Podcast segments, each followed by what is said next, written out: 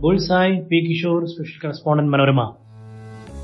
Cinema serial sports ചാകരക്കോൾ ഇതാണ് നമ്മുടെ ഇത്തവണത്തെ വിഷയം.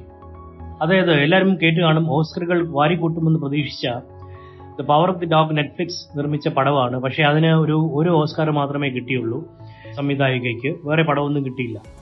അപ്പൊ ഈ പവർ ഓഫ് ദി ഡോഗ് എല്ലാവരും പ്രതീക്ഷിക്കുന്നത് എന്തോ ഗംഭീര പടമാണെന്ന് വിചാരിച്ചത് ഒരു വൈൽഡ് വെസ്റ്റ് പടമാണ്. വൈൽഡ് വെസ്റ്റ് പടമാകുമ്പോൾ ഭയങ്കര ആക്ഷനൊക്കെ കാണും തോക്കും വെടിയും ഒക്കെ കാണും. പക്ഷേ ഇതിനകത്ത് തോക്കും വെടിയും ഒന്നുമില്ലെന്ന് മാത്രമല്ല ഒരു സീനിൽ പോലും തോക്ക് കാണിക്കുന്നത് പോലുമില്ല. വളരെ സ്ലോ ആയിട്ടുള്ള ഫിലിമാണ് മനോഹരമായ വിഷ്വൽസ് ആണ്. പക്ഷേ അതൊരു ആർട്ട് ഫിലിം പോലെയാണ് എടുത്തിരിക്കുന്നത്. അതായത് വളരെ മെയിൽ ഷോവനിസത്തിനെതിരെ അല്ലെങ്കിൽ ടോക്സിക് മാസ്കുലിറ്റിക്കെതിരെയൊക്കെ ഉള്ള ഒരു പടമാണ്. എന്നും പറഞ്ഞ് നമ്മൾ ഇഷ്ടപ്പെട്ടോണം എന്ന രീതിയിലാണ്. അല്ലാതെ സിനിമ തന്നെ വളരെ അവസാനം ഇത് എങ്ങനെ വന്ന് എൻഡ് ചെയ്യുന്നു എന്ന് മനസ്സിലാക്കണമെങ്കിൽ തന്നെ നമ്മൾ നെറ്റിൽ പരതേണ്ട സ്ഥിതിയാണ്. അങ്ങനത്തെ ഒരു പടമായി. പക്ഷേ അവർ അതിൽ നെറ്റ്ഫ്ലിക്സിന് വലിയ ലോസ് വരികയും ചെയ്തു ഈ പവർ ഓഫ് ദി ഡോഗ് പക്ഷെ അവർക്ക് ലോസ് ഒന്നും ഒരു വിഷയമല്ല. കാരണം കഴിഞ്ഞ കൊല്ലം തന്നെയാണ് അവരുടെ സ്ക്വിഡ് ഗെയിം എന്ന് പറയുന്ന സൗത്ത് കൊറിയൻ സീരിയൽ വന്നതും. ആ സീരിയലിൽ നിന്ന് അവർക്ക് ഏകദേശം ഏഴായിരം കോടി അതായത് തൊണ്ണൂറ് കോടി ഡോളർ അവർക്ക് ലാഭം കിട്ടി. അപ്പോൾ അവർക്ക് കുറച്ച് നഷ്ടം വരുന്നതൊന്നും ഒരു പ്രശ്നമേ അല്ല. സ്ക്വിഡ് ഗെയിമിന്റെ ചിലവ് വെറും നൂറ്റി അറുപത് കോടി രൂപയേ ഉള്ളൂ. ലാഭം ഏഴായിരം കോടി രൂപയാണ്. അങ്ങനെയുള്ള ഈ പവർ ഓഫ് ദി ഡോഗ് മാതിരി നാല് പടം പൊട്ടിപ്പോയാലും നെറ്റ്ഫ്ലിക്സിനൊന്നുമില്ല. പക്ഷേ ഇതിലെ ഒരു ചാകരക്കോൾ കണ്ടിട്ട് അതായത് സിനിമ സീരിയൽ ഇതിലെ ഒക്കെയുള്ള ചാകരക്കോൾ കണ്ടിട്ട് എല്ലാ പ്ലാറ്റ്ഫോമുകളും എല്ലാ പ്രത്യേകിച്ച് യു എസിലെ പ്രമുഖ കമ്പനിക്കാരെല്ലാം ലോകം മുഴുവൻ അവരുടെ പ്രവർത്തനം വ്യാപിപ്പിക്കുക. ആപ്പിൾ ടി വി പ്ലസ് ഇപ്പം നൂറ് രാജ്യങ്ങളിൽ കവിഞ്ഞു. നെറ്റ്ഫ്ലിക്സും ആമസോണും ലോകമാകെ ഉള്ളതിനാൽ അവരുടെ മത്സരം അതിജീവിക്കാൻ ആർക്കും പറ്റുന്നില്ല. കാരണം നെറ്റ്ഫ്ലിക്സിന് ഫോർട്ടി തൗസൻഡ് നാൽപ്പതിനായിരം മണിക്കൂറിന്റെ കണ്ടന്റ് ഉണ്ടെന്നാണ് പറയുന്നത്. അപ്പോൾ അതുമായിട്ടൊക്കെ മത്സരിക്കുക എന്ന് പറയുന്നത് വലിയ പ്രയാസമാണ്. അപ്പം പരസ്പരം ലയിച്ചാൽ മാത്രമേ മത്സരിക്കാൻ പോലും പറ്റൂ. അങ്ങനെ ഡിസ്കവറി ചാനലും വാണ്ടർ മീഡിയയും കൂടി ലയിക്കാനായിട്ടുള്ള നടപടികളൊക്കെ തുടങ്ങിയിട്ടുണ്ട്. അവർ ലയിക്കും. ഇപ്പൊ നെറ്റ്ഫ്ലിക്സിന് ലോകമാകെ വരിക്കാർ എത്രയുണ്ടെന്നറിയാമോ ഇരുപത് കോടി വരിക്കാരാണ് ലോകമാകെ നെറ്റ്ഫ്ലിക്സിനുള്ളത് ആമസോണിന് പതിമൂന്ന് ആമസോൺ പ്രൈമിന് പതിമൂന്ന് കോടിയിലേറെ വരിക്കാരുണ്ട്.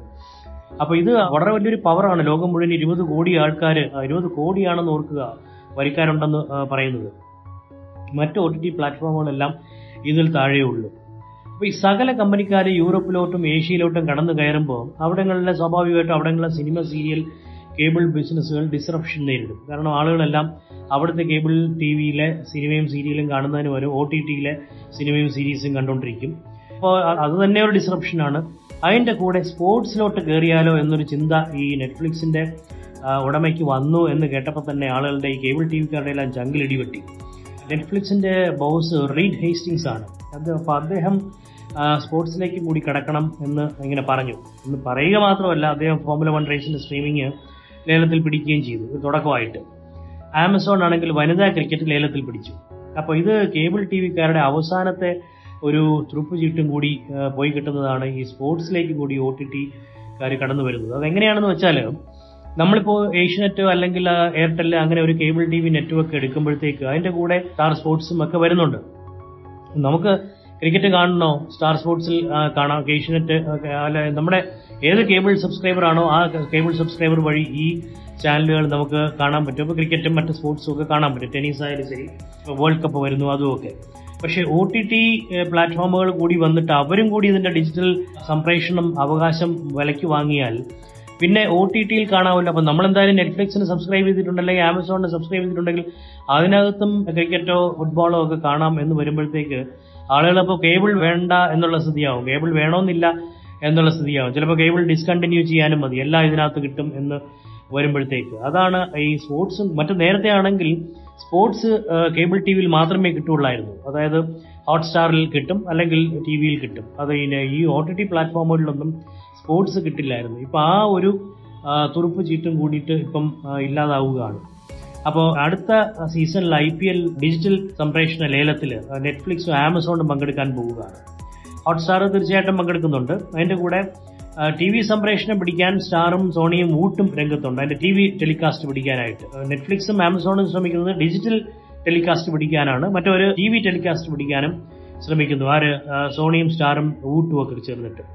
ഈ വമ്പന്മാരെല്ലാം ചേർന്നുണ്ടാക്കുന്ന വലിയ മത്സരമാണിത്. ഇത്രയധികം ഈ നെറ്റ്ഫ്ലിക്സിനും ആമസോണിനും ഒക്കെ അതുപോലെ ഒ ടി ടി പ്ലാറ്റ്ഫോമുകളിലൊക്കെ ഒരുപാട് ഉണ്ടായിട്ടും ഇന്ത്യയിൽ ഏറ്റവും കൂടുതൽ കാഴ്ചക്കാരുള്ള ഡിജിറ്റൽ സംപ്രേഷണ മീഡിയ എന്ന് പറയുന്നത് ഹോട്ട്സ്റ്റാർ ആണ് കാരണം ക്രിക്കറ്റ്. ക്രിക്കറ്റ് കാണണമെങ്കിൽ അതിലോട്ട് പോകണം അപ്പോൾ അതുകൊണ്ടാണ് എണ്ണത്തിൽ ഏറ്റവും കൂടുതൽ ഇപ്പോഴും നിൽക്കുന്നത് ഹോട്ട്സ്റ്റാർ ആണ്. അതാണ് ആ കുത്തകയാണ് ഇനിയിപ്പോൾ ഇവർ മറ്റൊരു ചേർന്നിട്ട് വിളിക്കാൻ ശ്രമിക്കുന്നത്. ഈ കേബിൾ ടി വിക്ക് നമുക്ക് വാസ്തവം പറഞ്ഞ വരിസംഖ്യ വളരെ കുറവാണ്. നമ്മുടെ മറ്റ് രാജ്യങ്ങളിലുമായിട്ട് താരതമ്യം ചെയ്യുമ്പോഴത്തേക്ക് പ്രത്യേകിച്ച് യൂറോപ്യൻ അമേരിക്കൻ രാജ്യങ്ങളിലുമായിട്ട് അമേരിക്കയിലെ നമ്മുടെ ഫ്രണ്ട്സ് പറയുന്നത് മാസം നൂറ് ഡോളർ കൊടുക്കണം. അതായത് ഈ കേബിൾ അവിടുത്തെ കേബിൾ ടി വി നെറ്റ്വർക്ക് നൂറ് ഡോളർ എന്ന് പറഞ്ഞാൽ ഏഴായിരത്തി അഞ്ഞൂറ് രൂപയാണ്. അപ്പോൾ ഇത് നിരക്ക് കൂടിയത് കൊണ്ട് നൂറ് ഡോളറൊന്നും കൊടുക്കാൻ കഴിയാത്തതുകൊണ്ട് പലരും ഈ കണക്ഷൻ തന്നെ ഉപേക്ഷിക്കുകയാണ്. പക്ഷേ സ്ട്രീമിംഗ് കമ്പനികൾ മിക്കതിനും ഇന്ത്യയിൽ ഒരു മാസത്തിൽ ഒരു ഡോളർ അതായത് എഴുപത്തഞ്ച് രൂപ പോലും കിട്ടത്തില്ല. നമുക്കറിയാമല്ലോ നമ്മൾ ഒരു ഒരു ഒ ടി ടി ഒരു പ്ലാറ്റ്ഫോം എടുക്കുക എന്ന് പറഞ്ഞാൽ four ninety nine six ninety nine per annum അങ്ങനെയുള്ളൊരു ഫീസ് മാത്രമേ നമുക്കുള്ളൂ. അതും പലപ്പോഴും അത് കേബിൾ ടി വിയിൽ കൂടി വരികയും ചെയ്യും. അപ്പോൾ കേബിൾ ടി വിയിൽ കൂടി വരുന്നതാണെങ്കിൽ സിനിമ സിനിമകളും മറ്റും കാണുന്നതാണെങ്കിൽ നമുക്ക് വളരെ തുച്ഛമായ ഒരു തുകയെ കൊടുക്കേണ്ടി വരുന്നുള്ളൂ. അപ്പോൾ ഇത് ഭാവിയിൽ ഇവരെല്ലാം കൂടി ഇത് കുത്തകയാക്കിയാൽ അതനുസരിച്ച് സബ്സ്ക്രിപ്ഷനും പിന്നെ അവർക്ക് കൂട്ടാൻ കഴിയും എന്നൊരു സ്ഥിതിയിലോട്ടാണ് കാര്യങ്ങൾ പോകുന്നത്. താങ്ക്